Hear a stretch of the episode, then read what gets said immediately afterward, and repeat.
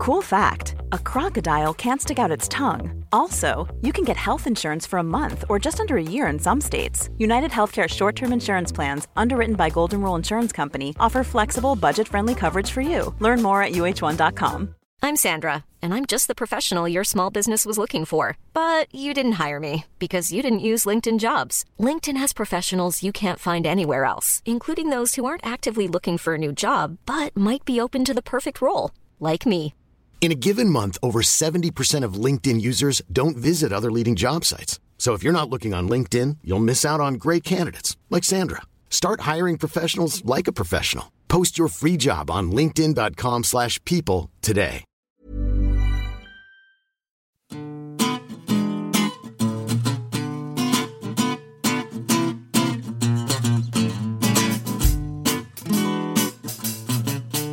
It is the dawning of the age of Boris Johnson.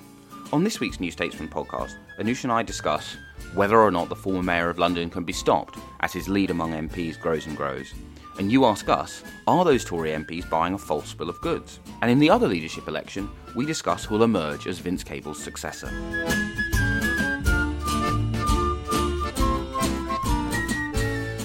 As we speak, all 10 of the candidates have now officially launched their bids, and from the perspective of most people listening to it, the first ballot will not yet have happened. But of course, for those of you who listen to this on your way home on Thursdays, and those of you who listen to it throughout the week, the first ballot will, of course, have been and gone. However, in many ways, actually, although I obviously love voting, actually, the, the leadership election from an interest perspective looks pretty fixed. So I'm joined by Anoosh to discuss yeah, the state of the Tories, the state of their race, which does feel like it's essentially over unless I was going to say unless Boris Johnson does something catastrophic to destroy his leadership, but I can't actually really work out what that would be. Yeah, I mean, I think the Westminster wisdom, or what people always like to say, is the Tory leadership frontrunner never wins. And I've been thinking about that a lot in terms of this contest, and I really can't think of the scenario where that actually happens this time and Boris Johnson trips up and someone else gets the leadership. So, but of course, the the problem with saying that is, of course, like there's always unknown unknowns. Yeah. so so we can't predict what what will happen, and also it is quite a long time, six weeks. So there could be other things that happen in in the meantime that that somehow trip him up.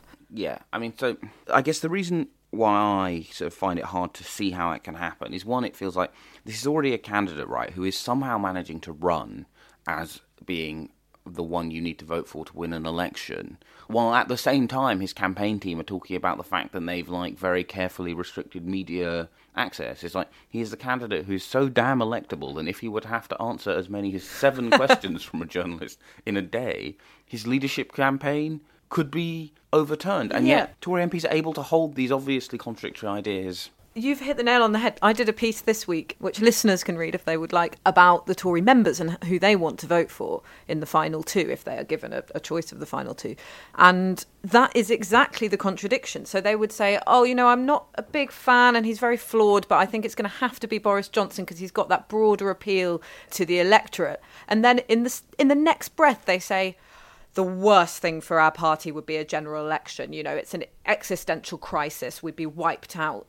So how can you think those two things? How can you think I'm going to elect someone who I think w- the general public would vote for in an election, but the worst thing I can possibly imagine is a general election? Those two things don't make sense put together. So I do think that in a way both Tory MPs who have been endorsing him and the Tory members who are going to hold their noses and, and vote for him, because there are quite a few, despite assumptions, they've they've got it wrong. And and the majority of, I mean, according to the most recent YouGov polling, the majority of the country f- feel negatively towards Boris Johnson. I know that can change when he's up against, you know, whoever he's up against, which will be Jeremy Corbyn.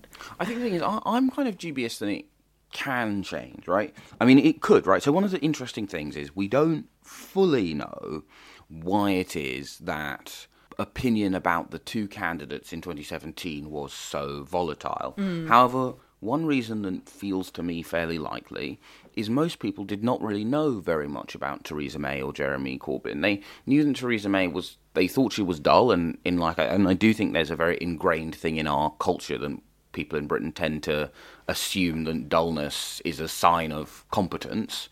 They knew that Labour had elected a leader who was not like other Labour leaders. and he was quite unpopular, but he was not firmly so, right? People couldn't really articulate why.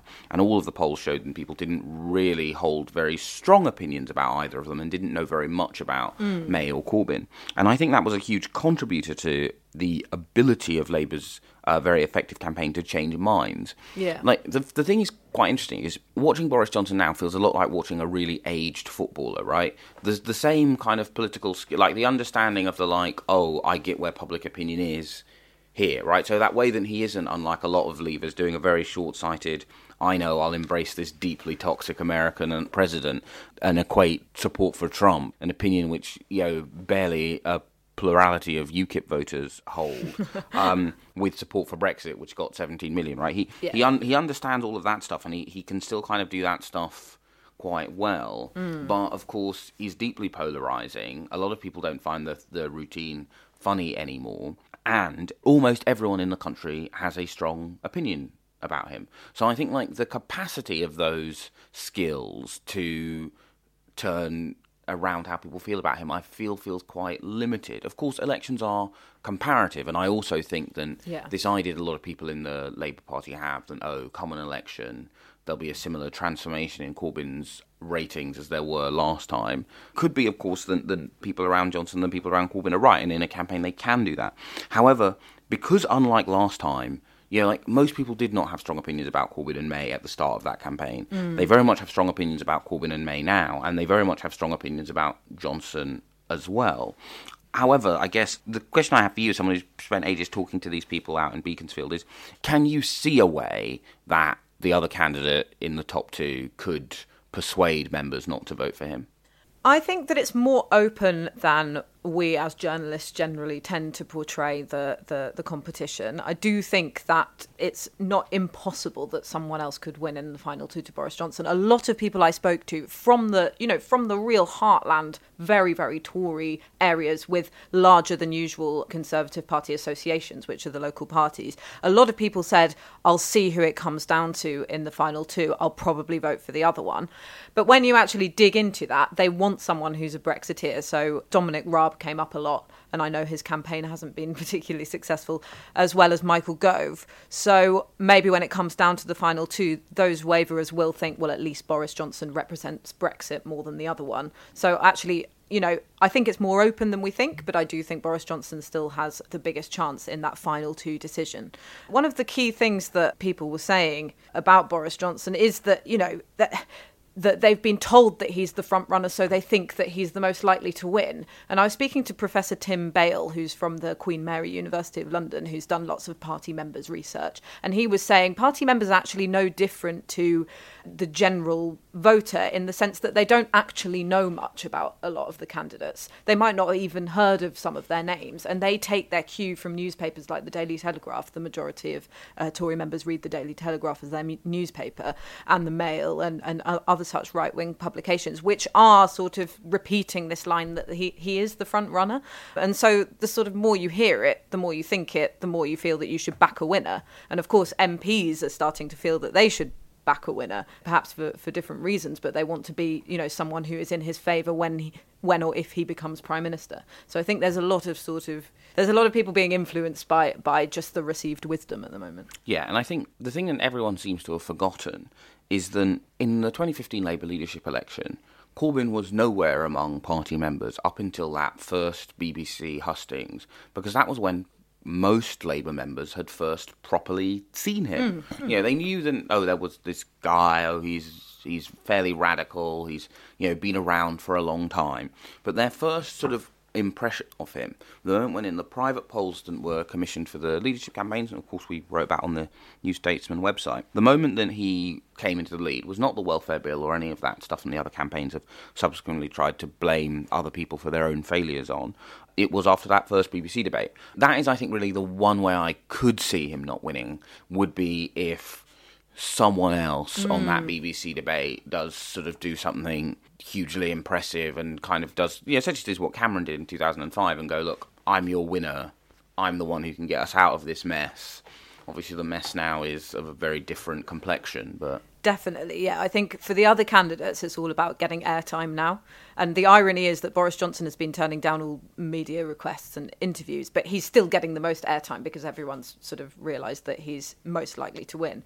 So he doesn't really need to do that much press, whereas the others really need to get them, th- themselves out there. Yeah, I think it does feel strange to me the number of people doing these kind of like veiled sort of like lol, lol it's a serious time. We need a serious leader, or oh, yeah. you're going to pull out, and it's just like, guys, no one is voting for him under the belief that they think he's a serious figure. Like n- literally, no MP who is backing Boris has said, "Oh, do you know what I'm doing? I'm backing him because of like his, you know, his depth of thought about you know how to rework the British state." Right? yeah. They all say something like, "It, it needs to be a Brexiteer and it needs to be someone who can win." Right? That is literally exactly, the yeah. And yeah. I just find it bizarre how few of them have, even the ones who've said things which are going to make it hard for them to serve in a Boris government, still seem to think that the way to get Tory members to not vote for Boris Johnson is to go, oh, lol, lol he's not serious, and not to attack well, I guess will be the next thing we discuss in part two, which is whether or not he actually is still all that electable.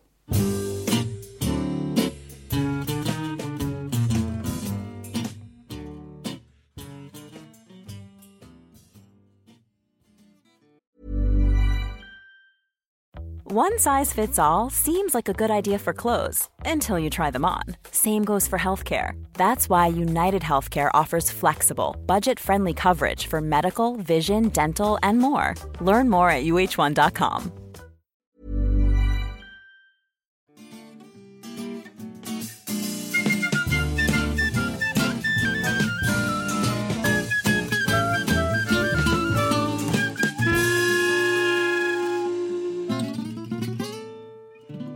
And now it's time for a section we like to call You Ask Us. Indeed. And the question that people are essentially asking us is well, look, is Boris Johnson the most electable candidate? Yeah, obviously, we've had two hypothetical polls about in which he would get well with YouGov he'd get them up to 29% of the vote. With ComRes he would get them up to 36 I think percent of the vote. Mm-hmm. Labour would be on around 22% and the Lib Dems are around 20% so of course under our electoral system it does not matter how many votes you get it's where you get them and where the other lot finish. So both of those would put him into majority territory although it's hard to be exactly clear how big a majority. And if you obviously covered let's actually not think about how many elections we've done. it's going to make us all sad. Um, feel sad and old. Yeah, you're someone who was in London during those those peaks of genuine popularity. Yeah. Is he still the the person that he was then from a polit- electoral perspective? I'd say something that really showed me, and, I, and this is anecdotal rather than you know uh, scientific, that showed me he is no longer the Boris Johnson of those heady London mayoralty days was when I went to the anti Trump protest recently. Every single speaker, almost every single banner and placard, just everything that was happening at that, at that protest mentioned Boris Johnson in the same breath as Donald Trump. Obviously, we've spoken about it before in the podcast, not sort of tying Donald Trump too much with people who are pro Brexit. But his name came up with Nigel Farage. His name came up with Tommy Robinson's name in one of the speeches by someone who was who was at the rally. And I think that that means that Boris Johnson is associated with everything that people hate in London or seats that copy the sort of electoral preferences of London. So I think he's lost that constituency now. You know, I like to always think of where I grew up, which is the seat of Ealing Central and Acton that's a real swing seat, and Boris Johnson was very popular there when he was London mayor, as far as I could tell. And I really think that a seat like that now would never ever show support for Boris Johnson in a million years, and and that's that's sort of a mar- Tory Labour marginal. So when you go to those kind of seats around the country, they're definitely not going to vote for Boris Johnson, in my opinion. Yeah, I think so. It's odd because I think the the argument that a lot of his backers make in terms of his electability is flatly wrong, right? As you say, they went to go because he's the person who won London. It's just, mm. I mean, that that is quite literally like me saying to someone, "Hey, if you want a like, great authentic Mexican food, go to Green and Red just off Brick Lane." I mean, it's been an estate agent for a decade now. Anyone who goes there for, for expecting good Mexican food is going to be looking at pictures of homes they can't buy. um, the, but the The flip side of that, of course, is if you you would still be able to eat something nice on Brick Lane, you just wouldn't be able to Mm. eat the nice authentic Mexican food that I had suggested you would be able to. And he obviously is not going to. His electoral coalition of support is radically different to what it was. Fundamentally, he might be the candidate for putting the Brexit Party back in its box, Mm. but he obviously also puts the Liberal Democrats on steroids. Now, Yeah. I think essentially the question that kind of some of his more kind of thoughtful backers, yeah, the argument they make, which I think is a lot more persuasive, is Brexit means the Conservative Party is going to have to become a party of Brexit, right? It can't get out of doing it because there was a referendum, because of where its voters are, because of where its MPs are. That means that its electoral coalition is going to have to be even more Brexity than it is now which means essentially you have to try and now obviously there is a long term realignment of voting intention essentially uh, you know because of growing so you know about you know the young and the old and, and city dwellers which the problem of course is then if you end up in the kind of Theresa May trap where you don't win Kensington anymore but you don't win Bishop Auckland mm. there is a persuasive argument to be made that Boris Johnson, yeah, if the if the thing that the Conservatives need to do is basically just go, okay, well, we're just going to run as hard as we can at Bishop Auckland and hope we can win that, and also hope that by the time we've won that, we haven't lost so many places like Putney, Hastings, etc., Yeah, yeah. that the exercise has been rendered completely moot. Yeah, I usually don't like comparing people to US politics because the differences are so large. But the mm. one way it is instructive, right, is Hillary Clinton is the Democrat who came closest to winning Texas in the last 20 years. She's also, of course, the first Democrat to lose Pennsylvania Yeah. for the, for the last 20 years. That, that electoral tactic might turn out to be, you know, we might in 10 years' time go, of course, there's now this thing where Republicans can win every other ha- every other section, but they just lose in the electoral college because Democrats win Texas now, and you know, Pennsylvania used to be a solid Democratic state and is now a swing margin. It, it may may be that we say that. However, of course, in the here and now, Donald Trump is president, and it doesn't feel that the electoral strategy of trying to win Texas and not winning Pennsylvania is likely to. Obviously, is a useful model if you're any other presidential system in the world where you have to get 50% of the vote plus one. Yeah, not yeah. particularly useful for the Democrats. And I kind of suspect that the, the Tory idea that, oh, you can just fast track your evolution to be a party of Brexit probably doesn't quite work. Yeah, I think it is actually at this time impossible to tell whether whether that would work. But I've been to a few of these seats where you know people characterise them as Labour heartlands, where they're losing their they're rapidly losing their core vote because people voted for Brexit and feel that Jeremy Corbyn doesn't represent that quite strongly enough. I don't see at the moment a Boris Johnson led Conservative Party shifting Labour out of power in those seats or, or, or, or dampening their vote enough to sort of mean that, that that strategy will win them lots of places that they've never won before. Because while people will praise Nigel Farage and the Brexit Party or UKIP or whoever that third party may be that represents the sort of no deal hard Brexit th- side of things, there's not enthusiasm for Boris Johnson in those seats yet. Yeah, I also think, yeah, my instinct is always that the problem for anyone saying, oh, we'll just become a party of Remain, oh, we'll just become a mm-hmm. party of Leave, is despite how hard people try and, you know, ignore lots of information and the amount of partisan reasoning putting into it, there simply isn't an economically cogent coalition you can build only of Remain voters or only of Leave No, voters. there isn't, It's like whenever someone does one of those kind of like, yeah, kind of like, oh, we need a party with, you know, Rory Stewart, Mike Gapes, Jess Phillips, Keir Starmer, uh, uh, Dominic Grieve in it. And it's just like, so that is three different opinions about trade union regulation, four different opinions about foreign policy. yeah. it's just one of those things where it's just like domestic policy, just because the government barely does it anymore, doesn't change the fact that it does still move a hell of a lot of votes. Yep. And there is no de- domestic policy offer to leave voters voting Labour that does not end up either alienating quite a lot of existing Leave voters voting Conservative, Yeah, yeah. or indeed a lot of Remain voters who are still voting Conservative.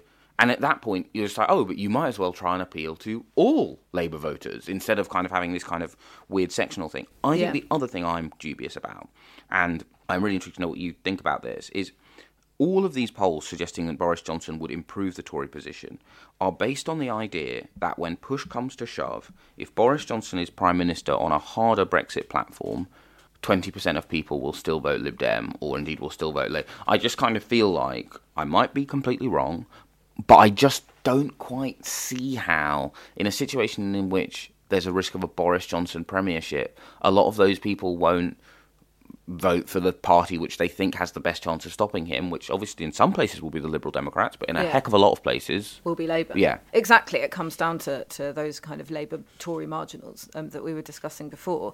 And also, Boris Johnson represents a hell of a lot more than just no deal Brexit or hard Brexit to voters. There's a there's a sort of cultural revulsion towards him because of the way that he's that he's um, sort of conducted himself since the referendum campaign. So it is to do with Brexit, but it's also to do with the fact that he is sort of this sort of right wing Tory posh bogeyman figure that people just don't want to see in government who are against that sort of cultural shift of things. And so, even if you're not the biggest fan of Jeremy Corbyn, you'd probably vote Labour in a seat where you know that it would make the difference to, to stop the Tories. Yeah, because I think the thing is like, yeah, obviously, and I must admit, I still don't really understand. I can understand the following sentence I am a Remainer and I am annoyed with Jeremy Corbyn's Brexit position. Yeah. I cannot understand the actual observed phenomena, which is I am a Remainer and I am annoyed by Jeremy Corbyn's Brexit programme, and I wasn't annoyed in 2017. However, I accept that this that is a, a huge number of people. The difference is, is because because it is bluntly difficult to work out exactly what the event then finally maybe it was the change launch. I think the, the I think that may have been part of it. Maybe it was the, the the physical fact of us being in the EU past the 29th of March, which maybe meant a lot of people who thought that Brexit was was unstoppable have kind of thought maybe we can stop it. Maybe I will mm. vote Green or Lib Dem. Yeah, who knows? Maybe it's a combination of those things.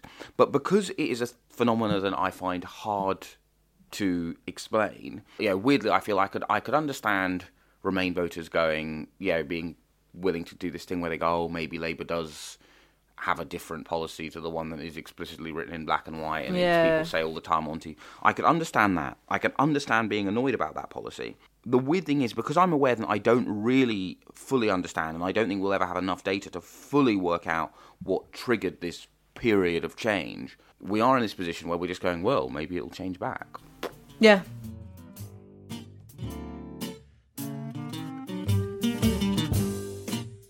So there is another leadership election going on Yep. to elect the leader of the Liberal Democrats. This is the third leadership election since 2015, but it's of course the first one in which like the central thing is not are the Lib Dems doomed. Obviously, you you interviewed. So I've just interviewed Ed Davey in this week's magazine. Last time you interviewed Norman Lamb. Yes, Uh, yeah. I'd interviewed Tim Farron. So whether or not that means I have switched roles with you, uh, or if I will continue my hot streak, we, we wait to find out. And I interviewed Vince Cable when there was no contest. Yeah. okay. so- Oh, right. So actually, yeah. Yeah. So I guess you have already broken your- your streak there. Yeah, yeah. um, it's one of those things where it feels so hard to. It actually almost feels valueless to kind of. I, whenever I go on TV to talk about it, people go, "Oh, who's going to win?" It's just like, well, it's really hard to tell because you have two quite strong candidates. You have a party where, okay, the reason why they're changing their leader is because the current leader wants to stand down, Yeah. but they're not.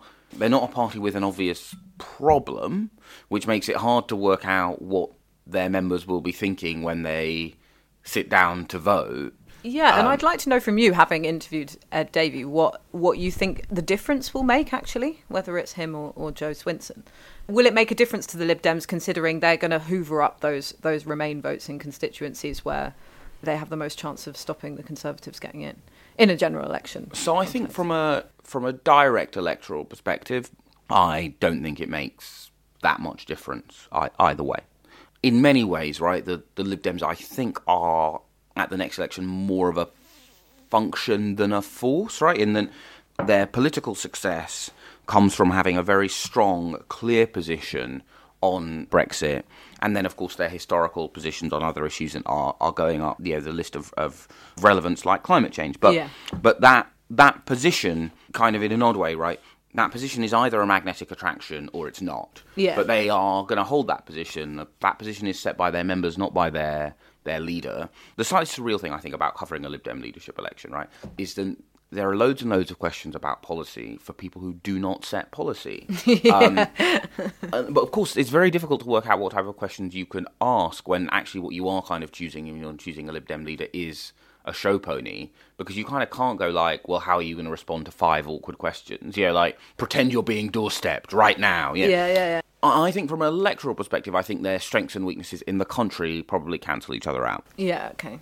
I think the interesting question is, although obviously you know the Lib Dems are basically the only party where you can regularly get an applause line. Yeah, that actually the biggest applause line in Vince Cable's uh, European Manifesto launch was when he went, "We're still open to vote working with other parties," right? Yeah. But I think the the the big question I have, right, is is although they're both, you know, they both do it on various campaigns, you know, they're both open to it. Jo Swinson has, you know, worked on the People's Vote campaign. Obviously, you know, being a Scottish MP, she worked on Better Together. There are more immediate kinship ties with other MPs. Mm. Now, of course, fascinating thing about the last however many months, and we will never be able to sort of disentangle the extent to which, you know, did the independent groups launch help trigger people looking again at the Liberal Democrats? Was it just that we'd got to a certain point in politics where people were, were willing to do that again? We don't know. But the interesting thing is the, the political diagnosis that the independent group got wrong and then Change UK then was catastrophically exposed to was this idea that the Liberal Democrats could not do what they did in the locals. The other argument they had was that the Liberal Democrats were not an attractive vehicle for MPs to defect to because people have had yeah, had fought with them in local elections, fought with them in general elections, and that you needed another space for Tory MPs and Labour MPs who are unhappy with their leadership to go. Mm. And that argument is significantly less obviously debunked than the. I do find it ridiculous the number of actual adults whose political position is that they believe that the Conservative Party is going to take us off the cliff economically, and that Jeremy Corbyn is an anti Semite and the Labour Party is institutionally anti Semitic, but their feelings about Ed Davey's opinion on Trident. Yeah.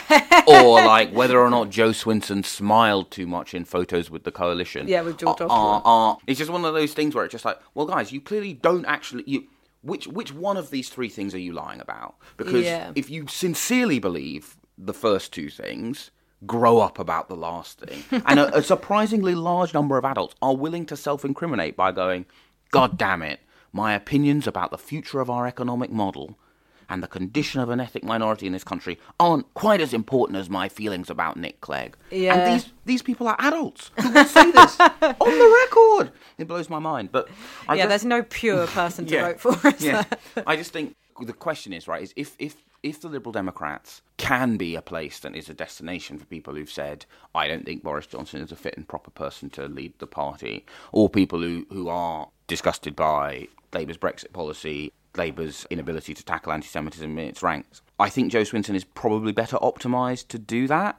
However, to be blunt, I kind of think that people won't ever actually leave the Conservative or the Labour Party anyway. So I think it's a theoretical advantage. But I mean, obviously, it may be Okay, that we get out of this room and you know, 15 people have finally left the Labour Party, or six people have gone.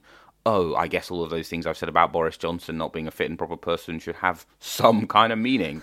um, but I just don't buy it. Yeah, I remember when I when we were covering the previous contest, the, one of the big questions was have people forgotten, or like the young Yeah. people that they want to appeal to, have they forgotten the co- the the coalition and how angry they were about the tuition fees betrayal and, and, and just in general working in government with with the conservative sort of austerity regime.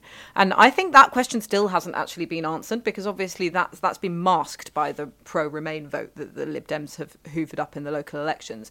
So someone like Jo Swinson, I think, as you say, yes, she was part of the coalition, but she can point to a lot of things that she did in that government that were progressive. Yeah. And she also, as you say, has been part of the People's Vote campaign. And so, you know, going around universities or university towns, perhaps she'll have the slight edge on, on Ed Davey in, in terms of that particular section of the vote. And I think also this it does come back to the like where do people think what what basically what do people think the most enduring places the Lib Dems can make gains of? Mm. Is it by being yeah, and I, I kind of think the coalition stuff is probably a bit overplayed in that one they were still able to make this gains with someone who was a national figure, right? Vince Gill was a national figure in the Yeah. coalition in the way that yes, Ed Davey was was Secretary of State for for climate change, but you cannot claim that either he or Jo Swinson were national figures if it is being a party of, yeah, in terms of the votes it's going to target next, I used to be a Tory, I want to stay in the EU, I don't like that I can see bits of the public realm falling apart, I don't Yeah. like Brexit, and I'm uneasy about the present Labour Party. then you can see how Ed Davey is probably better optimised. If it is the I don't like Labour's Brexit position, I think there's something really iffy about the way it's dealt with anti-Semitism, and of course the argument becomes a much stronger one for Jo Swinson. But yeah, I think I do sort of think in an odd way the success of the Liberal Democrats is so much to do with A, our electoral system, B, how people feel about Boris Johnson, C, what Brexit position Labour actually has going into the next election, then in an odd way, I kind of think neither of us, yeah, I think we can, yeah, let the, yeah, time is sufficiently passed, right? Uh, neither of us thought that Tim Farron was the better choice for the Liberal Democrats in No. 2015. uh, This is the Norman Lamb fan club Yeah. podcast now. yeah. Um, and, and I think in terms of the way that Tim Farron's personal views on homosexuality and abortion uh, destroyed their election campaign, shows that some of the doubts that we had about him were true. However, the thing that has clearly been the salvation of the Liberal Democrats from an electoral perspective in large chunks of the country, which was their avowed opposition to Brexit, would not have happened under anyone other than Tim Farron. So Yeah. it is so difficult to work out what the conditions a party will. That's exist- true. And actually, to be fair to Tim Farron, there were lots of, well, not lots, but a few Lib Dem MPs saying, you know, this manifesto is really unhelpful, particularly those in places like the Southwest where there were votes for Brexit that they had to, to try and um, somehow still win. I remember when I interviewed Vince Cable when he was about to become leader, he was saying, oh, you know, the manifesto didn't work. People didn't understand that a second referendum meant on the deal rather than just a rerun. So I think, you know, sticking to that very unequivocal remain path wasn't necessarily the easiest decision, Yeah. um, but it's borne itself out. Yeah, and I think basically any other Liberal Democrat leader would not have done so, which Yeah. shows that essentially you shouldn't listen. So basically shows this is the podcast of people who are wrong about who should lead the Liberal Democrats, wrong about who should lead the Labour Party, wrong about who should lead the Conservative Party. Next week we'll be discussing the SNP.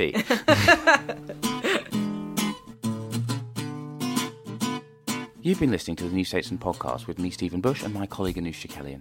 It's recorded by Emily Bootle, produced by Nick Hilton. Our music is licensed under Creative Commons and is Devil by the Devil.